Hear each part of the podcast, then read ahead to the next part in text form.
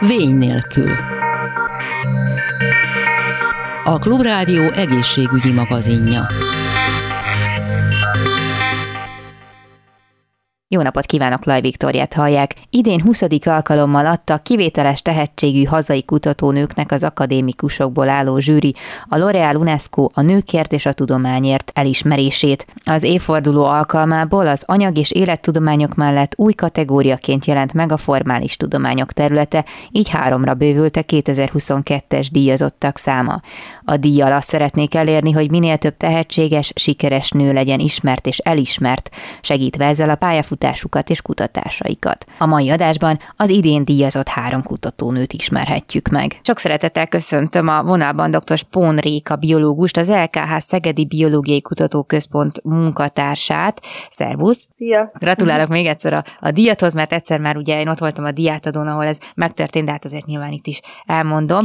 Azt kutatott, hogy hogyan válnak a baktériumok ellenállóvá az antibiotikumokkal szemben, és hát lényegében megpróbált próbáltok olyan, vagy hát megpróbáltok abban segíteni, hogy olyan szerek készülhessenek, amik már hatásosak lehetnek az úgynevezett szuperbaktériumokkal szemben, hogyha jól értelmeztem. Igen, igen. Mert vannak ugye ezek a szuperbaktériumok, talán most már mindenki hallott róluk, hogy Sajnos, mivel a baktériumok nagyon tud, könnyen tudnak alkalmazkodni bármihez, így az általunk, vagy hát így a klinikumban használt antibiotikumokhoz is, ezért megjelentek olyan szuperbaktériumok, amikkel szemben a jelenleg használatban lévő antibiotikumok már nem hatásosak. Ez még sajnos társul egy olyan probléma is, hogy az antibiotikumok fejlesztése is lelassult, illetve még ha meg is jelenik a piacon egy új antibiotikum, ami hatásos ezekkel a baktériumokkal szemben, de nagyon hamar erre is, ezekre is rezisztensé válnak, és ez uh-huh már ezért egyre nagyobb problémát okoz, meg a jövőben még súlyosabb problémákhoz is vezethet az egészségügyben. Tehát itt tulajdonképpen nem az a lényeg, hogy felvegyétek a, hogy mondjam, a harcot a, a baktériumok evolúciójával, hogy gyorsabbak legyenek a kutatók, vagy a tudomány, hanem hogy megtalálni egy új módot arra, hogy hogyan lehetnek ők, hogyan lehet őket kiiktatni? Igen, igen, hogy erre szeretnénk egy hosszú távú megoldást. Igazából ez olyan, mint egy fegyverkezési verseny, hm. És a baktériumok gyorsabbak ebben, és nagy előnyel vannak velünk szembe, de ugyanakkor van egy olyan örök igazság a természetben, hogyha valamihez alkalmazkodnak, ennek mindig ára van. Ez okoz náluk egy gyenge pontot, van egy költsége az ő rezisztenciájuknak, és a mi kutatásunknak a célja, hogy megtaláljuk ezt a gyenge pontot, olyan újfajta antimikrobiális terápiát találjunk ki, vagy olyan terápiás lehetőségeket javasoljunk a klinikumnak, amivel elkerülhető a rezisztencia megjelenése, és hosszú távon is alkalmazhatóvá válnak ezek az új antibiotikumok. Lehet, hogy nem szeretitek ezt a kérdést, de hogy, vagy mikor lehet ebből gyakorlati megvalósítás egy ilyen hosszú távú kutatásból? Na, hát igen, ez a gyógyszerfejlesztés ez egy rendkívül hosszadalmas hmm. és pénzigényes folyamat. Hogyha már van egy ígéretes molekula, még onnantól, hogy abból gyógyszer legyen és alkalmazható legyen, ez egy körülbelül 10-15 éves folyamat, hmm. tehát ez egy nagyon hosszú távú, de hogyha nem rakjuk le az alapokat most, akkor később ebből nagy problémák lesznek. Egyrészt az ember nagyon későn látja megtérülni a munkáját, de hm. másrészt nagyon fontos lenne pont ezért, hogy, hogy minél hamarabb azonosítsunk olyan vegyületeket, amikkel megtaláljuk ezt a gyenge pontot a, a baktériumoknál, és amihez nem lesznek képesek hosszú távon se alkalmazkodni, és így megőrizhetjük a hatékonyságát a kezeléseknek. Hogyha visszamegyünk a, a pályának az elejére, hogyan kerültél egyáltalán erre a vonalra, hogy szuperbaktériumok és az ellenük való küzdelem? Én még az egyetemre úgy mentem, hogy ökológus szerettem volna lenni, de valahogy így a terepmunka nem olyan élmény volt, mint vártam, vagy hogy mondjam, nagyon oh. szeretek kirándulni, és uh-huh. a mhm. terepmunkánál egy helybe kellett lenni, Aha. és nagyon elmerülnek az egy területnek az élővilágába, ami, ahol nekem nagyon hiányzott a kirándulás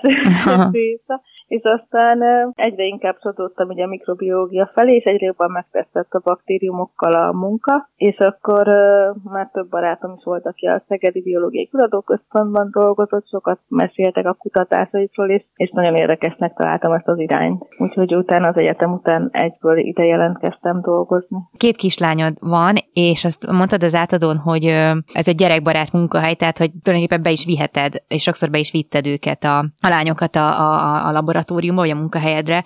Igazából ő, ők ezt hogyan, hogyan, hogyan élik meg? Látod, hogy ez ültethet el, vagy szíthet olyan szikrát, hogy ők is a tudományos pályát válasszák majd? Egyébként pont most volt a kutatók éjszakája, és akkor a nagyobbik ö, minden nap meg kell számolni, hogy még hány éjszaka van a kutatók éjszakáig, de nagyon szoki volt, mert azt mondta, hogy azért szeretne nagyon bejönni a kutatók éjszakájára, mert ő nem szeretne kutató lenni, uh-huh. de most akkor ki tudja próbálni, hogy milyen kutatónak lenni.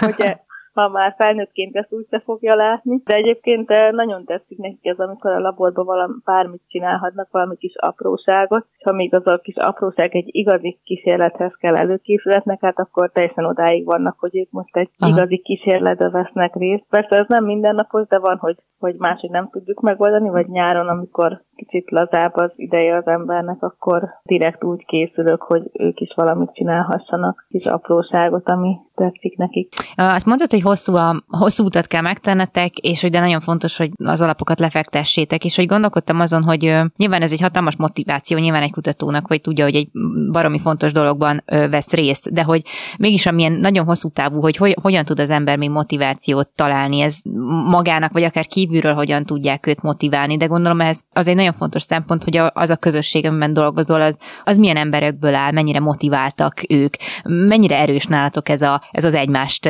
vigyük előre mentalitás. Ez nagyon erős, és ezért is nagyon szerencsésnek érzem magam, mert nálunk a csoportban tényleg igazi csapatmunka van, mindenki mindenki projektjében részt vesz, és hozzáadja a maga részét, és így amikor valami sikerül, akkor együtt örülünk, és mindenki hm. tök lelkes, hogy fú, ez nagyon érdekes, és tök jó erre tovább menni, tök jó lesz. Amikor meg valami nem sikerül, akkor meg együtt ötletelünk, hogy, hogy mi lehetett a probléma, mit kéne javítani. Szóval tényleg nagyon jó így csapatban együtt dolgozni, hogy mindig számíthat az ember a többiekre. És igazából így lehet szerintem áttöréseket elérni, hogyha, uh-huh. hogyha sok ember, aki különbözően gondolkodik, együtt dolgozik és együtt ötletel. Meg kell gondolom, egy ilyen díjnak az elnyerése is viszi az embert előre. Plusz még, ha jól tudom, akkor tavaly az LKH által alapított Bárány, Bárány Robert díjat is megkaptad, szóval azért ezek elég nagy löketet tudnak adni, hogy az ember csinálja tovább. Igen, igen, ezek hatalmas motivációt jelentenek, meg igen, ilyen ösztönzést, hogy, hogy ezeket utólag is megérdemeljem, vagy hogy mondjam, hogy, hogy tényleg öregbíthessem ezeknek a díjaknak a nevét, és látszódjon, hogy miért kaptam őket. Egyébként ugye ezt a, a,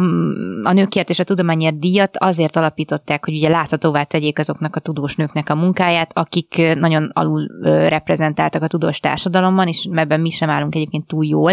Ez benne volt vala is a gondolkodásodban, hogy azért, mert nő vagy, neked lehet, hogy nehezebb lesz elérni tudományos eredményeket? Igazából ilyen szempontból is szerencsés vagyok, hogy, hogy nem sugalta ezt nekem soha a környezetem, vagy soha nem emlékszem ilyenre. Már gyerekként se volt az nálunk így megkülönböztetés az öcsémmel, hanem hmm. mindketten legóztunk éjjel-nappal. nem volt ez a fiús-lányos játék, Aha. kinek milyen színű megkülönböztetések, meg tényleg soha az egyetemen se, munkában sem. Igazából az első sok hatás az az volt, amikor tavaly megnyertem a Magyar Tudományos Akadémiának a Bújai posztdoktori ösztöndíját, ami hát ilyen nagy vízarszó, mert ezt már ugye a doktori fokozat megszerzése után kapja az ember, és uh-huh. ott volt az összes díjazott, uh-huh. azt hiszem talán 130-140-en is. Alig láttam nőt, és ez nagyon sokkoló volt, vagy hát így nem számítottam rá, hogy, hogy mindenhol öltöny, öltöny, öltöny, uh-huh. öltöny, öltöny, és azt hiszem, hogy a díjazottak negyede volt nő. Uh-huh. És azt mondtam azért nagy vízásztó, mert igen, általában a környezetemben legalábbis sokan úgy időzítik, hogy a doktori fokozat megszerzése után szülessenek uh-huh. a mhm. gyerekeik, hogy akkor talán nem akkor a kiesés a karrierbe, mert okay. sok pályázatnál is most már figyelembe veszik és beleszámítják a gyeden töltött időt, mintha mi se történt volna, szóval nem számít bele a kutatással eltöltött évekbe. Így is sokoló volt látni, hogy mégis ilyen kevesen vannak, akik ezek szerint ilyenkor vissza tudnak térni a gyerekekkel otthon töltött évek után a kutatásba. Meg hát nyilván mindig felmerül az, hogy hogyan, hogyan oldja ezt meg az ember egy ilyen kutat, vagy egy ilyen nagyon komoly pályát, amiben tényleg a, mindene benne van lényegében, hogy ezt csinálja, hogy mindeközben van egy családja is, de hát azért meg, meg lehet oldani, hogy a példák is mutatják, meg hát a, a munkahelynek a nyitottság az nagyon sokat segít ebben. Könnyen ment mindig összeegyeztetni a családot meg a munkát? Hát vannak ilyen lazahetek, amikor minden összeáll, senki sem beteg. megy minden, mint a karikacapás, és ugye van, amikor minden terv borul, és egy nap ötször kell újra tervezni a uh-huh. terveket, de, de összességében igen, van, amikor nagyobb kihívás, van, amikor kisebb kihívás, de meg van, amikor úgy érzem, hogy a ló egyik oldalára esek át, mm. van, amikor úgy érzem a másik oldalára, de szerintem mindenkinek alap, mármint, hogy nincs az a munkahely, meg családi háttér, ahol ne érezni az ember, hogy, hogy vagy átesik a túl sokat dolgozós oldalra, vagy, a, vagy az, hogy úgy érzi, hogy most már kárára megy a munkának az, hogy az otthoni dolgokat intézze meg, meg uh-huh. minden, szóval azt szerintem nekem egyelőre nem sikerült az egyensúlyt megtalálni, hanem próbálok középen kacskaringozni, talán az összesítve kijön az egyensúlyi helyzetbe. Hát köszönöm szépen, és további jó munkát kívánok. Dr. Sponréka, biológus, az LKH Szegedi Biológiai Kutatóközpont munkatársa volt a vendégem. Köszönöm szépen még egyszer a beszélgetést. Én is köszönöm szépen. Sok szeretettel köszöntöm a vonában dr. Hetényi Anasztáziát, a Szegedi Tudományegyetem Szentgyörgyi Albert Orvostudományi Kar Orvosi Vegytani Intézet egyetemi docensét. Szervusz! Ja. Még egyszer gratulálok a, a díjhoz. Most azért megkérdezném így,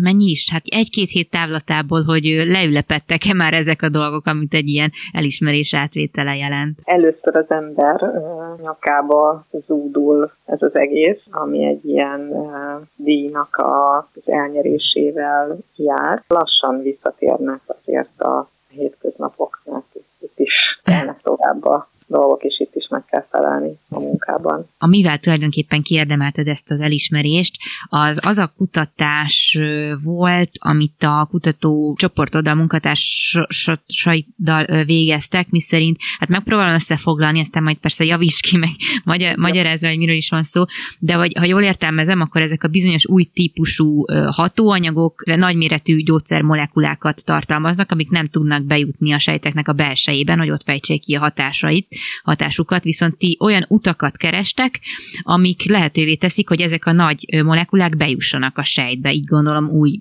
gyógyszertípusok vagy új betegségek kezelésében is hatásosak lehetnek. Arról van szó egész pontosan, hogy vannak ezek a nagy méretű hatóanyagok, amik önmagukban nem képesek átmenni a sejten. A sejten viszont található különböző, mondjuk így, hogy ajtók, és ha az ajtóhoz találunk egy megfelelő kulcsot, amivel ki tudjuk tárni ezeket az ajtókat, akkor ezek a nagyméretű molekulák, ezek be tudnak jutni a sejtbe. Tulajdonképpen a mi kutatásunk az arról szólt, hogy találtunk egy olyan kulcs vegyületet, ami ki tudja nyitni ezt a zárat, és így gyakorlatilag trójai falóként át tudja juttatni a sejten, a, tehát be, tud, be tudja juttatni a sejtbe a nagyméretű hatóanyagot. Igazából hol lehet hasznos, vagy milyen, milyen állapot vagy betegség az, ahol mondjuk pont emiatt, hogy nem volt képes behatolni ez a molekula, nem tudták a gyógyszerek kifejteni hatásukat?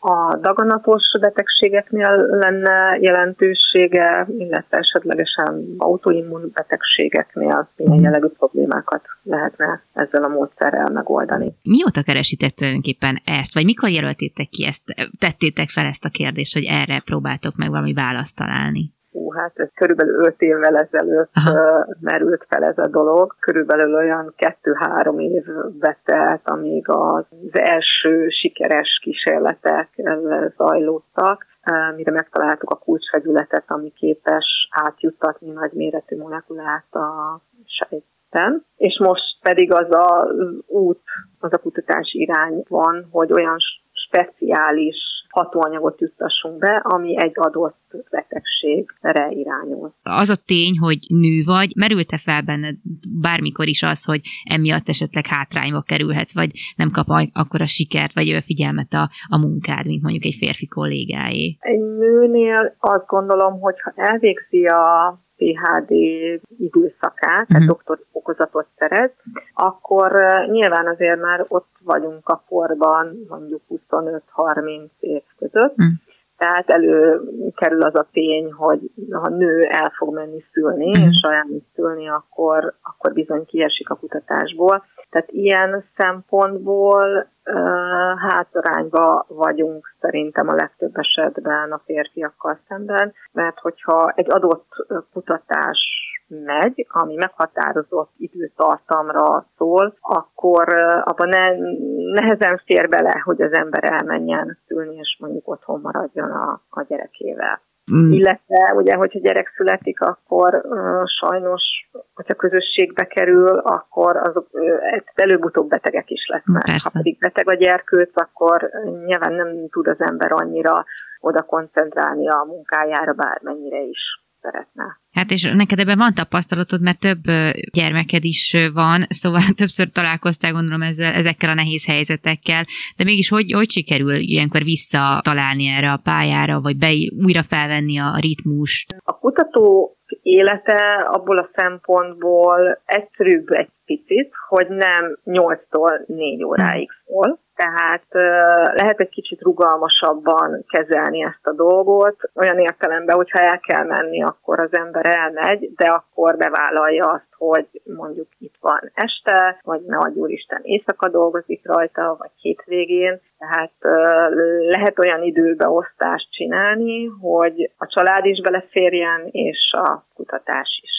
Így lehet ezzel előre haladni. Ez fáradtságos, mert hát.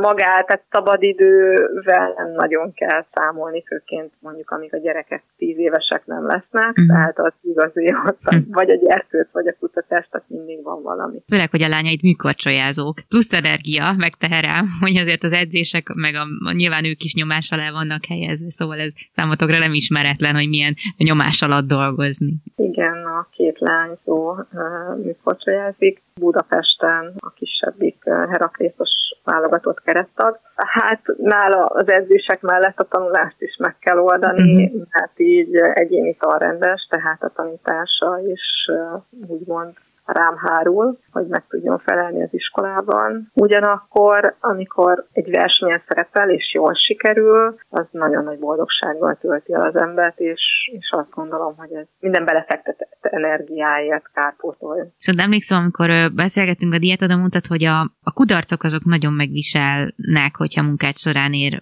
valami nem úgy sikerül, vagy nem találjátok meg azt, amit kerestetek, hogy ezek ezeken a kudarc élményeken mi, mi tudja az embert tovább vinni szerinted? Mi tudja mindig azt mondani, hogy nem baj, csináljuk tovább, a legközelebb sikerülni fog? Szerintem az, hogy általában azért nem egy projekten dolgozik az ember, uh-huh. hanem legalább kettőn, vagy esetlegesen többen is. Igazából az juttatja át az ember ezt a sikertelenségen, hogy valamelyik projekt, de mindig van valami sikerélmény. És akkor az egyiknek a sikertelensége, meg a másiknak a sikere, az így kompenzálja egymást. Meg hát gondolom kompenzálja ez a díj is többek között, ami azért elég van. nagy elismerés az embernek.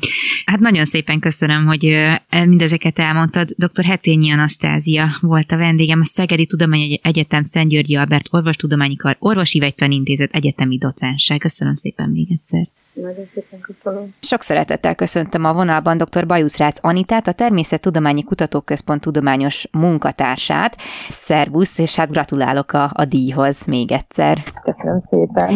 Megpróbálnám összefoglalni, mivel foglalkozol, de szerintem sokkal jobban hangzik, hogyha te, te mondod el, meg valószínűleg sokkal értelmesebben is. Tehát a kutató munkám során én mesterséges intelligencián alapuló számítógépes modellekkel határozom meg, a potenciális gyógyszer hatóanyagoknak olyan tulajdonságait, amik a gyógyszerbiztonsággal kapcsolatosak. Ez praktikusan azt jelenti, hogy például egy gyógyszer hatóanyaggal kapcsolatban nem csak az az elvárásunk, hogy hatékony legyen ugye bár egy terápiás célpontra, vagyis gyógyítani tudjon egy adott betegséget, uh-huh. de például az is fontos, hogy ne legyen a szervezet számára toxikus, tehát mérgező, vagy például fel tudja szívódni megfelelően, és le is tudja bontani a szervezetünk. Na most, ha minden ilyen paramétert kísérletesen laboratóriumban határozunk meg, az összes lehetséges gyógyszermolekulára, akkor ez nagyon időigényes és költséges uh-huh. folyamatnak számít és hát itt tudnak segíteni az én modelljeim, főleg uh-huh. a gyógyszerfejlesztéseknek a korai szakaszában. Tehát ezekkel a modellekkel rengeteg időt és, és költséget is meg tudunk spórolni, hogyha használjuk őket. A te munkád az inkább informatikai, vagy kémiai, vagy a kettőnek az, egy, az egybeolvasztása? Mihez kell itt a leginkább érteni? Hát igazából ez három dolognak az ötvözete, de Aha. valójában igen, a kémia és az informatika is szerepet játszik, de még emellett a matematika, Aha. és azon is inkább a statisztika. Tehát ez a kis hármas kombináció, amiben mindenképpen jó, hogyha otthon van az ember. Uh-huh. Emlékszem, hogy a diátodon mondtad, illetve azt hiszem a bemutatkozó videódban volt, hogy már az első kémia órán beleszerettél ebbe a, ebbe a dologba. Igazából meg tudod fogalmazni, hogy mi fogott meg, ami elindított ezen a pályán, illetve onnan hogy, hogyan kerültél egy ilyen számítógépes modellezős részre? Szerintem ezek nálam ilyen szerencsés véletleneknek köszönhetők, Aha. de valóban ott kezdődött minden, hogy én az első kémia órámon annyira elvarázsolt az egész kémia, mint terület, és, és hogy ez mennyire érdekes. Tehát akkor én azt tudtam, hogy, hogy én a kémiával sokkal mélyrehatóban szeretnék foglalkozni, ezért is jelentkeztem vegyésznek igazából az egyetemre, és az egyetemi idő alatt át igazából ott alakult úgy a pályafutásom, hogy megismerkedtem az akkori témavezetőmmel, dr. Elek Jánossal, aki akkor már a kemometriával foglalkozott, ami igazából a statisztikának és a kémiának így az ötvözete. És ez nagyon megtetszett, és, és nagyon érdekesnek tartottam, és onnantól kezdve, hogy én belecsöppentem ebbe, így már a dolgok így egymást követték uh-huh. igazából. Tulajdonképpen az, hogy az ember, amikor elindul a kutatói pályán, akkor egy ilyen alapérdeklődése van a témában, és onnantól kezdve már azok az emberek formálják, akiket tulajdonképpen a tanulmányai alatt találkozik, meg amilyen kutatócsoportokkal esetleg kapcsolatba kerül, és ők mutatják tulajdonképpen ezt az utat, amit választani kell, aztán az ember jobb esetben beleszeret abba, amit, amit csinál. Igazából szerintem ez így van. Tehát nagyon nagyban függ az, hogy szerintem kivel találkozik, vagy kikkel találkozik az ember így az egyetemi évek alatt. És hát nyilvánvalóan megvan annak a lehetősége, hogy az ember több mindent is kipróbáljon, hogyha az első nem jön be. Nekem igazából szerencsém volt, hogy rögtön már első éves koromban erre a területre rátaláltam így, és onnantól kezdve folyamatosan igazából ebben tudtam fejlődni és fejleszteni magamat. Nőként érezted azt valahol, hogy, hogy neked esetleg keményebben kell dolgoznod azért, hogy eredményeket érjél, vagy hogy rajta maradj egyáltalán a kutatói pályán? Én úgy gondolom, hogy én abszolút szerencsés vagyok amiatt, hogy így a saját munkahelyemen, így a környezetemben ezt nem éreztették velem igazából soha, de ettől függetlenül így szélesebb körben, akár nemzetközi szinten volt már rá példa, hogy úgy éreztem, hogy igazából engem most hátrányos megkülönböztetésért például. Szóval szerintem ez egy valós probléma, és én úgy gondolom, hogy ez a díj például nagyon jó visszajelzés számomra is, de akár motiválhat más női kutatókat is arra, hogy van helyünk ezen a pályán, és hogy érdemes csinálni, és nem szabad igazából feladni ezt az egész dolgot, mert mert egy nagyon szép hivatás valójában. Hm. Hát és milyen hatalmas társadalmi haszonnal jár, úgyhogy igazából mindannyiunk életét befolyásoljátok, megváltoztatjátok ezekkel a kutatásokkal. Viszont az jutott eszembe, hogy talán pont az a részt, ahol te dolgozol, matematika, informatika, kémia, hogy első blikre, illetve abban az oktatási rendszerből kikerülve voltam, ez nagyon férfi domináltnak tűnik, vagy inkább olyan iránynak, amit inkább a, a férfiak választanak. Hogy látod a nők arányát, mondjuk akár a te munkahelyeden? Hát ezt nagyon jól gondolod, tehát ez egy abszolút férfiak által dominált világ, ez a ez a kemometria, kemoinformatika, de tényleg ez, ezt én is tapasztalom, hogy ezért nagyon kevesen vagyunk nők így ezen a specifikus területen, úgyhogy ilyen szempontból igen, ki kell vívni igazából a tiszteletet az embernek, és azt, hogy, hogy komolyan vegyék, de hogyha látják, hogy az ember nagyon jó a területén, akkor akkor nem, nem fognak csak azért hátrányba helyezni. Mm szerencsére, hogy, hogy mert nő vagyok. Egyébként a családodban volt példa kutatói pályára, vagy te vagy a, az első mérföldkő? Én vagyok az első. A nővérem orvos, tehát igazából tőle sem áll távol így ez a reál tudomány világa, de, de én vagyok az egyetlen kutató. Érdekes nekem ez a háttér, hogy hogyan, tehát hogy nyilván egy családi, a családi háttér vagy közeg az meghatározza valamilyen módon azt, hogy az ember milyen irányban indul el, illetve hogy ezen mennyire támogatják ezen az úton, de ha már ugye a nővéred is tudományos pályán indult el, akkor nem okozhatott nagy meglepetést, hogy te is, de hogy nyilván ez azért kell egyfajta támogató közeg, annó a család, a szülők részéről, utána pedig a, már a saját alap alapított családja részéről, hogy az ember csinálhassa tovább a, a kutatásait. Ez abszolút így van, és igazából én nagyon szerencsés vagyok amiatt, hogy a szüleimtől én megkaptam minden támogatást gyerekkoromtól kezdve, és tényleg segítettek abban, hogy az egyetemet is el tudjam végezni, tehát abszolút meg volt a támogatás otthonról is, és